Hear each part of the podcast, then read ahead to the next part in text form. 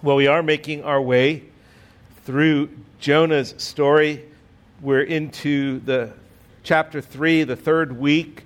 Um, if you've been gone, if you've missed week one or you've missed week two, um, let me encourage you when you miss a Sunday, you're on vacation or the kids are sick, one of the responsibilities that I want to encourage you to fulfill would be to take time during the week afterwards to listen to the preached word. Uh, I'm sure you can find outstanding messages online from incredibly gifted uh, uh, preachers around the world, and they're, they're helpful to listen to, but this is your local church, and the preached word on Sunday morning is coming from one of your pastors who knows you and cares for you and wants to be able to equip you and serve you. And so, responsibly take time to catch up when you miss a Sunday so that when you come in the following Sunday or whenever, you're up to speed, so to speak, with where we are and what we are, are doing. And it, I, I think it will serve you in the long run. And, and you'll be able to, as we're going through Jonah 3 today, you'll be able to get your arms around all of Jonah, not just Jonah chapter 3. So let me encourage you to do that. Um, if you would, it will help us as a church, not just you individually, but it actually serves us corporately. And I want us to be able to, to work and walk together through this. All right. There was a Sunday, once a Sunday school teacher who taught a lesson about the story of Jonah. When she had finished, she asked her class, Okay, everybody, what did we learn today from the story of Jonah and the big fish? One eight year old girl thought for a moment and said, Always travel by air. Very true. Well, for the past two weeks, we've studied this memorable and amazing story in the book of Jonah of God's grace and mercy in the life of this man. We saw in chapter 1 God, in his mysterious but very lavish grace, extend mercy to the city of Nineveh by warning them of impending judgment and their impending doom because of their great wickedness. So God sees this great city, this exceedingly great city. It's named Nineveh. There is great wickedness there. And God, in his mercy, calls a prophet named Jonah to go to that city and call out against it, to proclaim the Lord's judgment.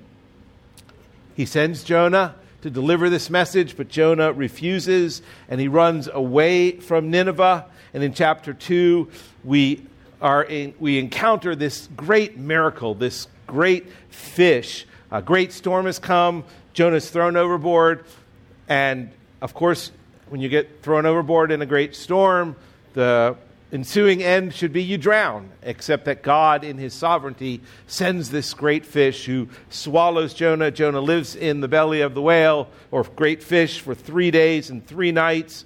And at the end, he is repenting before the Lord. And at the end of Jonah 2, we see that this great fish vomits Jonah out onto dry land. And the, the points that we saw last week in the message the downward path of sin, the chastising mercy of God, and the restoring grace of God. Jonah is a remarkable story. A remarkable story not about a great storm, a remarkable story not about a great fish, not about a wayward prophet, but about a remarkable God who is great in compassion towards sinners. And we see that in the life of Jonah, and we will see it this morning in the life of the people of Nineveh. And in, the, in this wonderfully creative and I think well, vividly written book by God, we see God extending lavish grace, the lavish grace of his forgiveness, where instead he should be meting out judgment and wrath. That's what's so remarkable about not this, this story, that is the story of the Bible. That God, in his holy righteousness, should be meting out wrath and judgment upon a sinful people, all people who have rebelled and rejected God. And instead of meting out wrath and judgment, God extends lavish grace and mercy and forgiveness. And this chapter and this story shows us what that is like. Now, in chapter 2 last week, some of the lessons we learned is that, and it, and it fits with exactly the character of God, God's grace never gives up on us. God's grace never gives up on us. And God's, secondly, God's sovereign purposes will always come to pass in our lives. And thirdly, we have been saved, forgiven, and set apart by God to be instruments in rescuing others like we were rescued. That's what chapter 2 teaches us in Jonah. And so the proposition that I gave you for the message on the first chapter of Jonah two weeks ago, and it's the same proposition I used last week, it's the same proposition again this week. It will not change in the book of Jonah. And that is this the book of Jonah exists to teach us to obey God's command, to share the gospel, trust his sovereignty in evangelism and celebrate his grace towards sinners and saints. So, read with me in chapter 3. Read along. Open your Bibles, your phones, your iPads, or whatever you've memorized. Verse 1, chapter 3. Then, We'll look at verse 10 of chapter 2. And the Lord spoke to the fish and vomited Jonah out upon the dry land. Then the word of the Lord came to Jonah the second time, saying, Arise, go to Nineveh, that great city, and call out against it the message that I tell you. So Jonah rose and went to Nineveh according to the word of the Lord. Now, Nineveh was an exceedingly great city, three days' journey in breadth. Jonah began to go into the city, going a day's journey. And he called out, Yet 40 days, and Nineveh shall be overthrown. And the people believed God. They called for a fast and put on sackcloth from the greatest of them to the least of them the word reached the king of Nineveh, and he arose from his throne, removed his robe, covered himself with sackcloth, and sat in ashes. And he issued a proclamation and published through Nineveh by the decree of the king and his nobles let neither man nor beast, herd nor flock taste anything. Let them not feed or drink water, but let man and beast be covered with sackcloth, and let them call out mightily to God. Let everyone turn from his evil ways and from the violence that is in his hands. Who knows? God may turn and relent and turn from his fierce anger so that we may not perish. When God saw what they did, how they turned from their evil way, God relented of the disaster he had said that he would do to them, and he did not do it. Four points in Jonah this morning. What we see in this chapter, we see a remarkable restoration, a remarkable privilege, a remarkable revival, and a remarkable mercy. Verses 1 and 2, a remarkable restoration.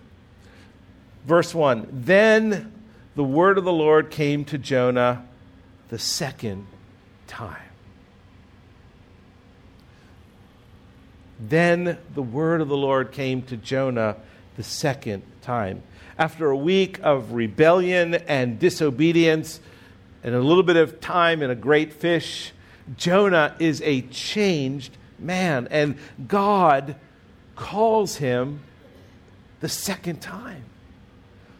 This tells us a great deal about God's grace. He simply does not hold grudges against people. We are so different from the Lord. Are we not? How easily we hold grudges against those who wrong us, and yet the Lord forgets our iniquities. What Devin just read, he remembers our sins no more. Jonah is given a second chance, and this second chance is a recurring theme throughout Scripture. One poignant example is Peter in John 21. After denying the Lord three times on the night of Jesus' arrest, the Lord forgives John. The Lord restores John. The Lord calls John back into ministry.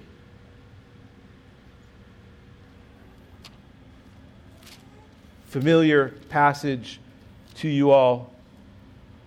When they had finished breakfast, Jesus said to Simon Peter, This is after he had denied the Lord three times. Simon, son of John, do you love me more than these? He said to him, Yes, Lord, you know that I love you. He said to him, Feed my lambs. He said to him a second time, Son of John, do you love me? He said to him, Yes, Lord, you know that I love you. Jesus said to him, Tend my sheep. Jesus said to him a third time, Simon, son of John, do you love me? Peter was grieved because he said to him the third time, Do you love me? And he said to him, Lord, you know everything. He's thinking back to his denial. Lord, you know everything, and you know that I love you. And Jesus said, Feed my sheep. That is restoration. And Jonah is experiencing the very same thing here. The word of the Lord comes to Jonah a second time. It is a remarkable restoration to the initial call that God spoke to Jonah. But in verse 2, he goes on, and if these are familiar words, they should be from chapter 1. Arise, go to Nineveh, that great city, and call out against it the message that I tell you. In chapter 1, Verse 2 Arise, go to Nineveh, that great city, and call out against it, for the evil, their evil has come up before me. God's purpose and mission for Jonah has not changed. After, after his rebellion, God has extended mercy and grace to him. The chastisement that Jonah experienced in the fish did not let him off the hook for God's call on his life. That should say something to us.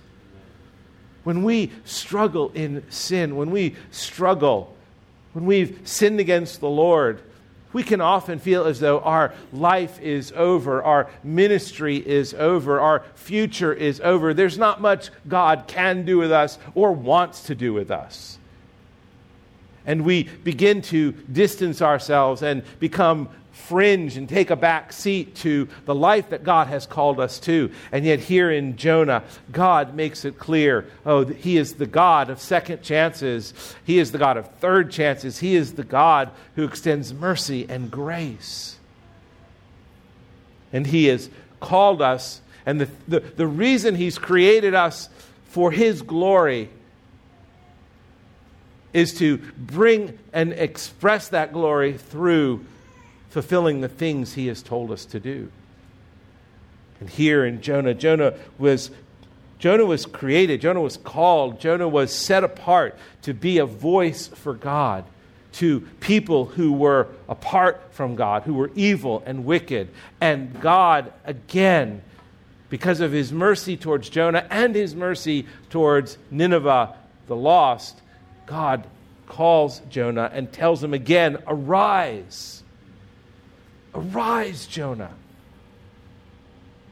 Listen, he not only wants to save Jonah, he wants to save Nineveh. His heart is so much bigger than one person. And because he wants to see many come to faith he sends Jonah his word again. Think about that. Jonah, as a prophet of God, would hear the word of the Lord. God would speak to him.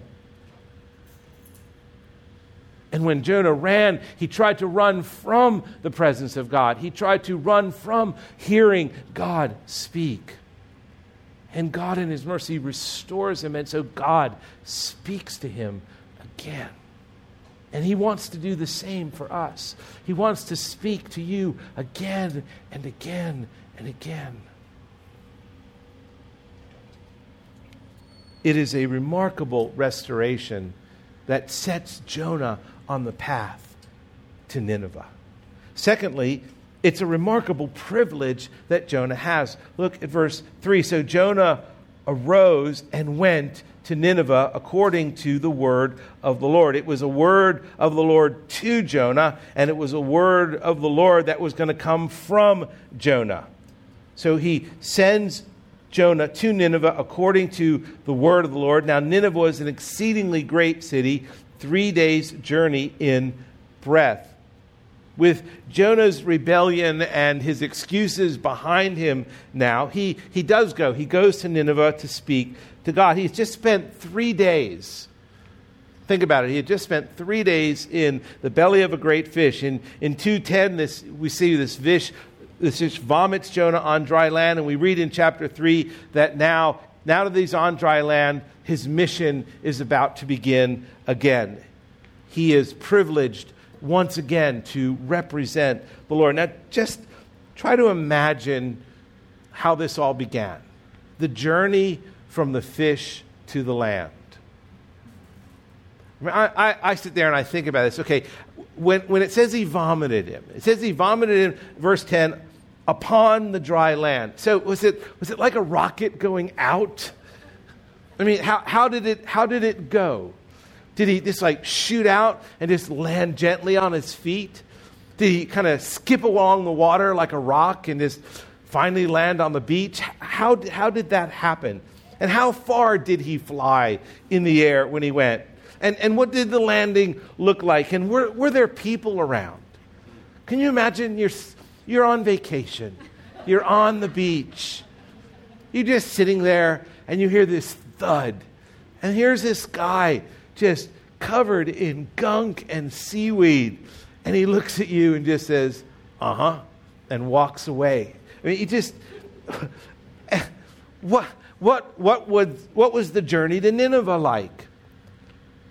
Because he gets onto dry land, and, and did he get, I mean, did the whale shoot him all the way to Nineveh? Well, I don't think so. So Jonah arose and went to Nineveh. So we know that he landed away from Nineveh, most likely where he started in Joppa. And he, now he has about a 500 mile journey, 600 miles to get to Nineveh.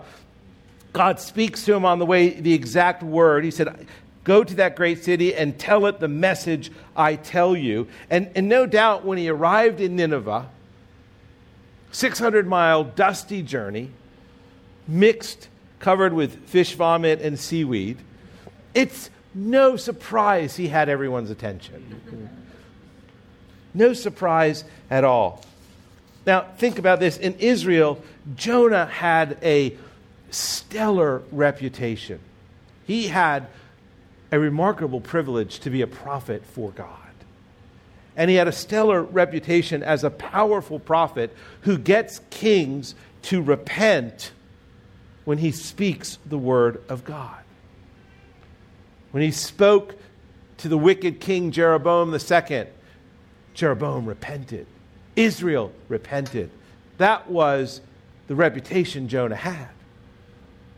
And in this, very much so, his reputation must have suffered, and yet God still uses him.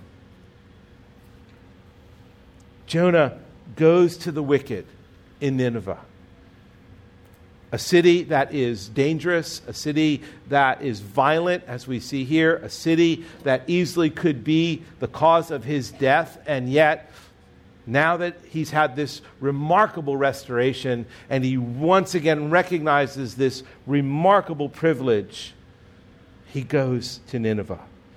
This is Jonah's remarkable privilege. And it's the same privilege of being an instrument for God in seeing sinners rescued from the judgment of God. And it's not reserved for Jonah alone.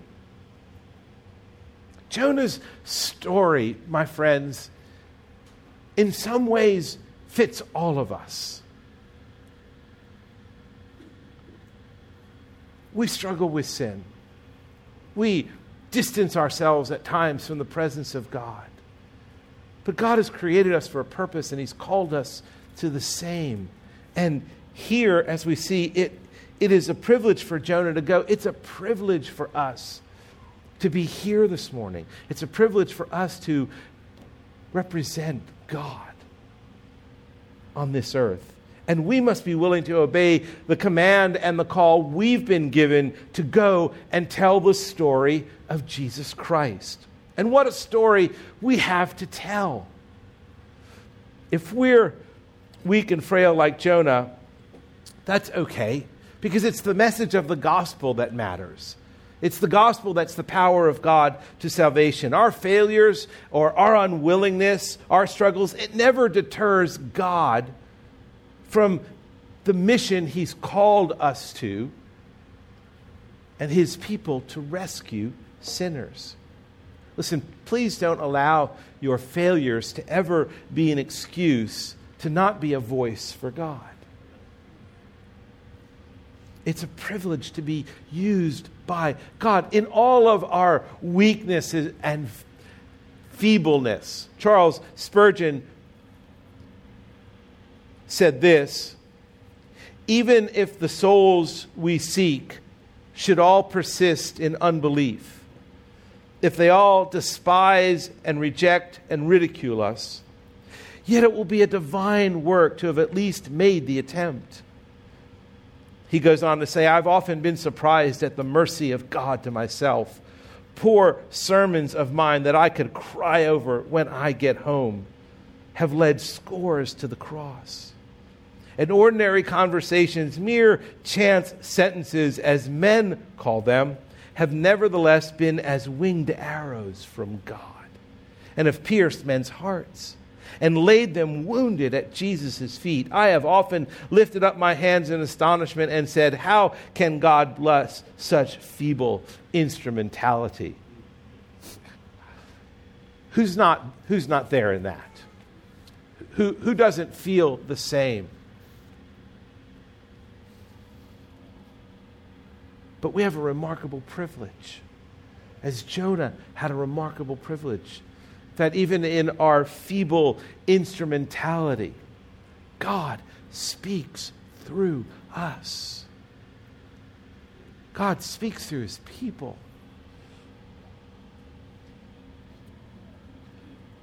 Thirdly, a remarkable revival. Now, let me take a step back and, and, tell you why I think at times we don't feel the weight of this remarkable privilege and we don't feel the,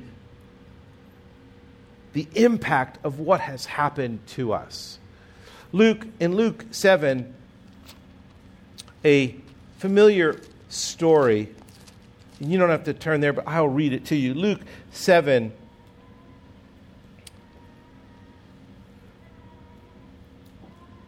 A certain money lender had two debtors. One owed 500 denarii and the other 50. When they could not pay, he canceled the debt of both. Now, which of them will love him more?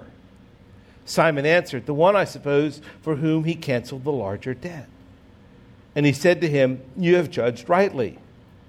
Then turning toward the woman, he said to Simon, Do you see this woman? I entered your house. You gave me no water for my feet but she has wet my feet with her tears and wiped them with her hair. You gave me no kiss, but from the time I came in, she has not ceased to kiss my feet. You did not anoint my head with oil, but she has anointed my feet with ointment. Therefore, I tell you, her sins, which are many, are forgiven. For she loved much. And he says this He says, But he who is forgiven little loves little. I think over time,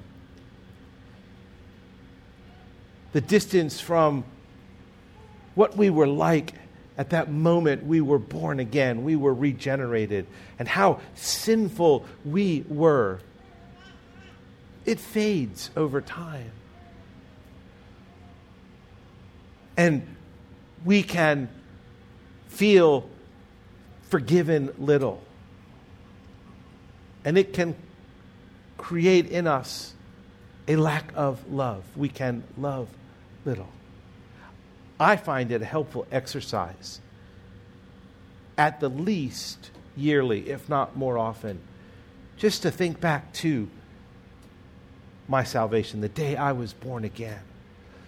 And I project, I think, okay, if I was not born again uh, at that moment, what would my life be like today? Where would I be today?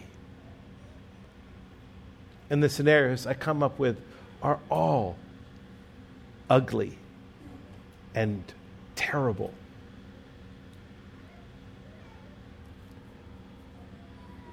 The privilege we have to share Christ like Jonah, it is a remarkable privilege. And it should be grounded, rooted, anchored in our love for God and for the vast forgiveness that we've experienced. Thirdly, a remarkable revival. What is, the remar- what is remarkable about this revival to me in, in chapter 3 is that God cares about a pagan people. Now, Nineveh was an exceedingly great city, three days' journey in breadth.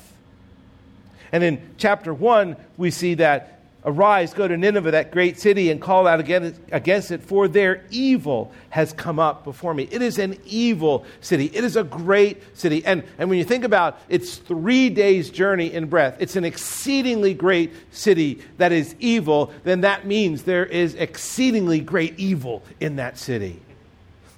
That's, it's so big, and it's filled with evil. And God cares about it that He sends Jonah. Now, Think back to Genesis and Sodom and Gomorrah. God did not send a prophet to warn Sodom and Gomorrah. He sent two angels to rescue one family, but he did not warn Sodom and Gomorrah. Their evil was so great before them that he just destroyed them no warning.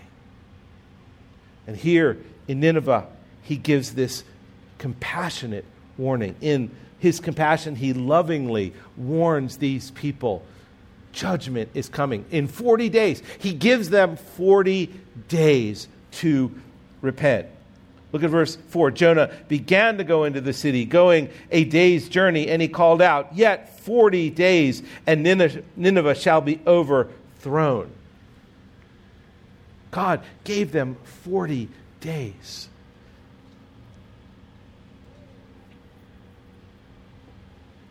Our Savior came for the very same reason. He came into a wicked world.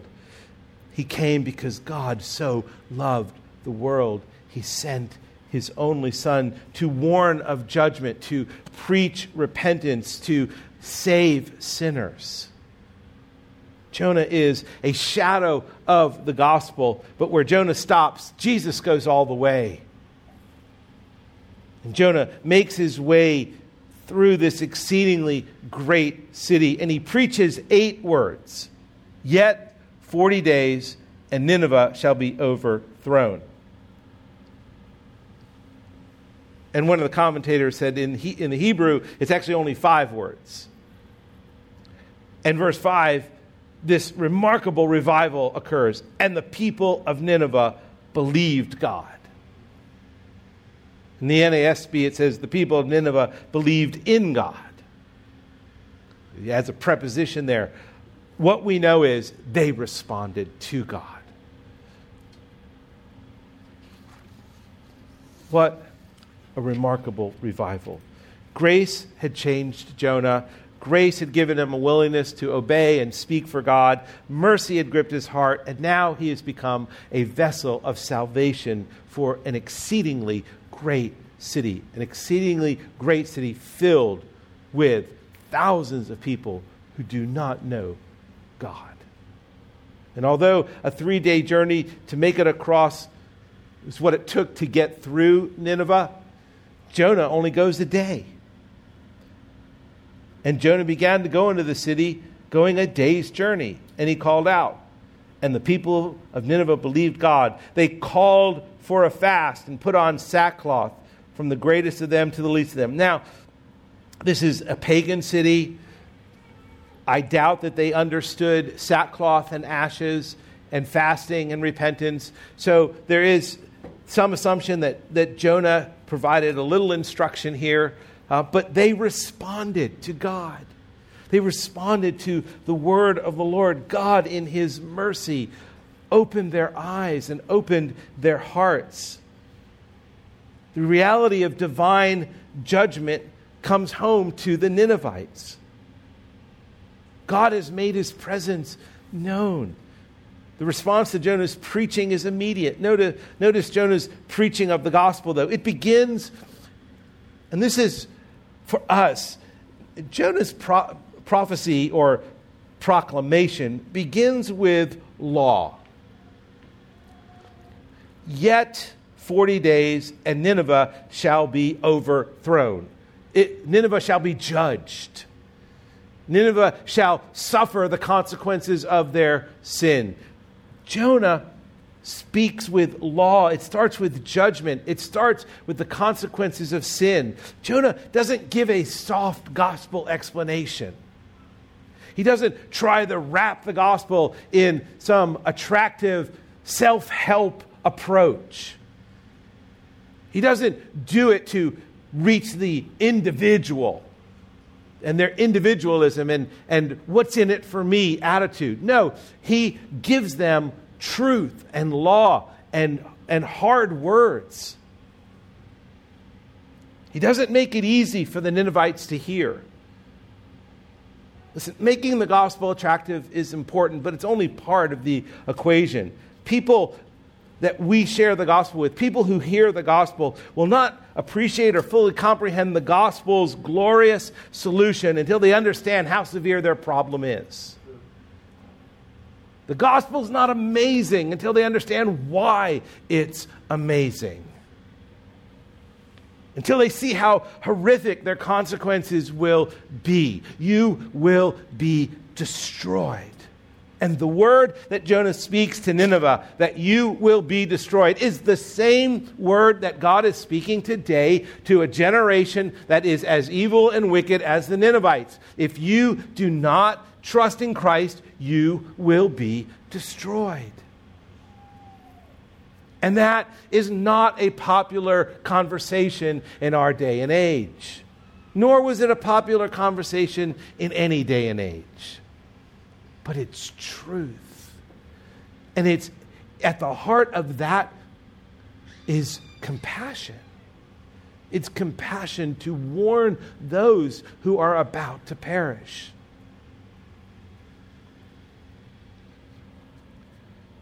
When my son was three years old and he would r- try and run away and he'd run out to the street, it had to be a hard experience for him not to do that. It wouldn't have worked if I said to him, Hey, David, you may not want to do that.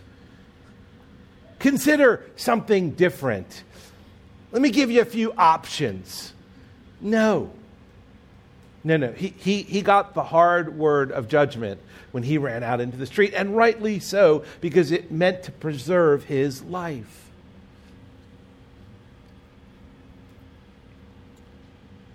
But Jonah not only preached law, my friends, he also revealed the mercy of God. He was a living testimony of God's mercy to sinners. In Luke 11:30, Jesus speaks of Jonah being a sign to, to Nineveh. In Matthew's gospel, Jesus speaks of Jonah and being in the, in the belly of the, of the fish for three days and three nights in reference to his resurrection. But in Luke 11:30, it's a little different. Luke um, records that Jesus speaks of Jonah being a sign to Nineveh. Now, what kind of sign is that? Because Luke records it differently. It's very possible, it's very possible that before Jonah arrived in Nineveh, his story about the great fish was known. And the story would be about him, because this is what he told the sailors who survived I was running from the presence of God. And for Jonah, because this, the sailors didn't know, as far as we know, that he got swallowed by a great fish. The sailors wouldn't know that he got vomited on land. The sailors might have heard about him when he finally shows up in Nineveh. And he is a living testimony of the mercy of God. And Nineveh gets it. They called, verse 5, they called for at last a fast and put on sackcloth from the greatest of them to the least of them. And it goes on. The king orders a fast.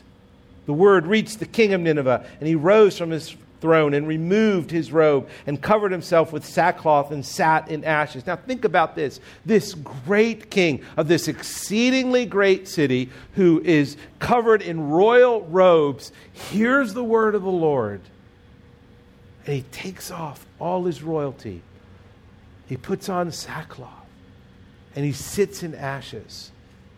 And he orders everyone to fast from food and water, including all the animals.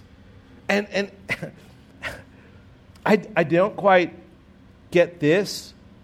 He says, Let neither man nor beast, herd nor flock taste anything. Let them not feed or drink water, but let man and beast be covered with sackcloth. I mean, it, can you imagine you're a dog in Nineveh and your, your master comes up to you and says, sackcloth, no food, no water, sit, ashes, right there.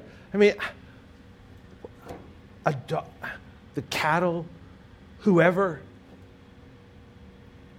that's how pervasive, that is how pervasive the conviction of God's Spirit is when He comes.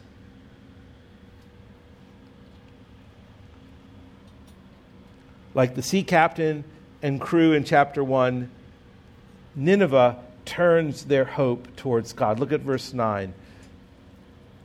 Verse 8 Let everyone turn from his evil way and from the violence that is in his hands. In verse 9, who knows? Who knows? God may turn and relent and turn from his fierce anger so that we may not perish.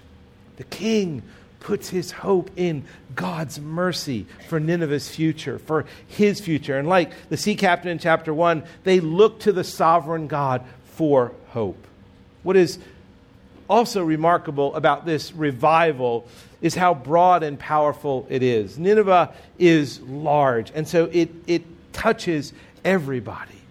It touches everybody. A remarkable restoration, a remarkable privilege to preach the gospel, a remarkable revival, and finally, a remarkable mercy. Look at verse 10. When God saw what they did, how they turned from their evil way, God relented of the disaster that he had said he would do to them, and he did not do it. God stays his hand of judgment. You know what is so remarkable about that? Is that if you move forward decades down the road, Assyria, which is where Nineveh is located, Assyria attacks Israel and overthrows Israel and brutalizes Israel. And God, who knows the beginning from the end, knows all things, knows this. And he relents his judgment against Nineveh. That's perplexing, and it is amazing, and it is certainly remarkable. This country in the future will treat God's chosen people brutally, wickedly, sinfully, and yet God at this moment extends mercy to them. Why would he do that?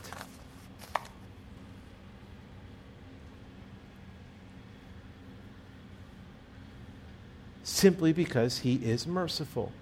And although Assyria does eventually attack Israel, we must rightly assume that not all have turned their back on God. You know, knowing what happens down years down the road, it might make you wonder, because it has me, why revivals happen at all since they don't seem to last. You think about it 1600s, the Reformation in Europe. And right now, Europe is one of the darkest places in all the world. The 1700s, the Great Awakening in America. And yet, look at what's going on in America today. 1800s, the Scottish Revival. I was in Scotland a couple of years ago, and I go into this, I, I, see this absolutely beautiful Presbyterian Scottish church built somewhere in the 1700s. It is just, its architecture is stunning, and it is now a pizza parlor. The 1900s, the Welsh revival in Wales. And yet, if you go into Wales today, and I've been to Wales, Devon was recently in Wales, you see there's much unbelief. Maybe 2% of the population even trusts in Christ. And even in which you might remember the Billy Graham Crusades.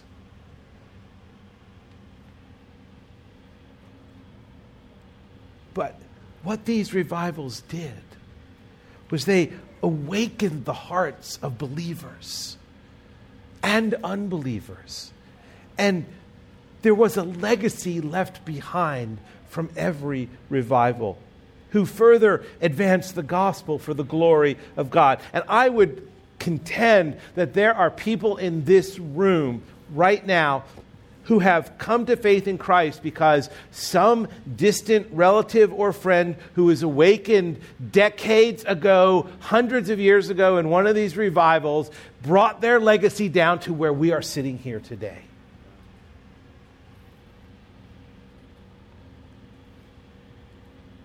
You can have faith and trust that the saving power of God always saves those who are genuinely converted. And understand that though people are not always genuinely converted, in situations like revivals, we often see that they are genuinely responsive. And Matthew 13, the parable of the, the sower, can help us understand. You know, some seed falls on the path and just gets snatched away, and some on the rocky soil, and some in the thorns and the thistles, and then some on good soil. But remember this too, is that in my lifetime, I've seen there are some people who, whose seed has fallen into the thorns and the, and the thistles and the, the deceitfulness of riches, and the world is, has choked out their fruitfulness, and yet, over time, God in His mercy has moved them to fruitful soil. People aren't always where they, end, they start. And that is the mercy of God.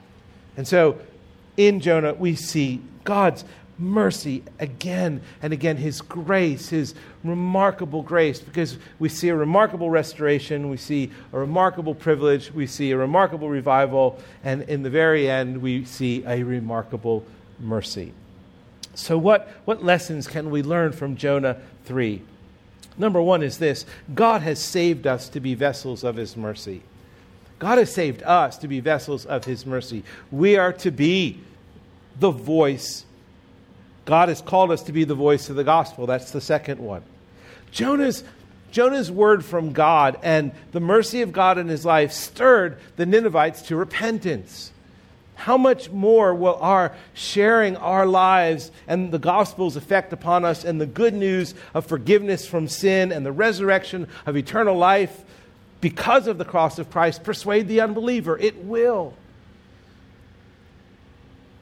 When we tell them of Jesus rising from the dead, when we tell them of Jesus' atoning death on the cross, when we tell them that it was an acceptable payment to God for our sins, we can hope and believe that they too can respond in repentance. Brothers and sisters, Grace Church exists to help you grow as a disciple so that you will glorify God in your life. Grace Church exists so that you can help each other grow as disciples so that you can glorify God in your life. Grace Church exists so that we can make new disciples, so that we can glorify and see them glorify God in our lives and their lives.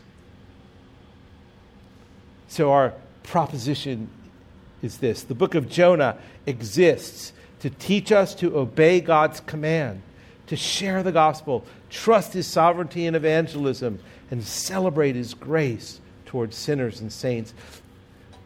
Jonah is a celebration of the grace and mercy of God in the life of sinful people. And that is us. That is us.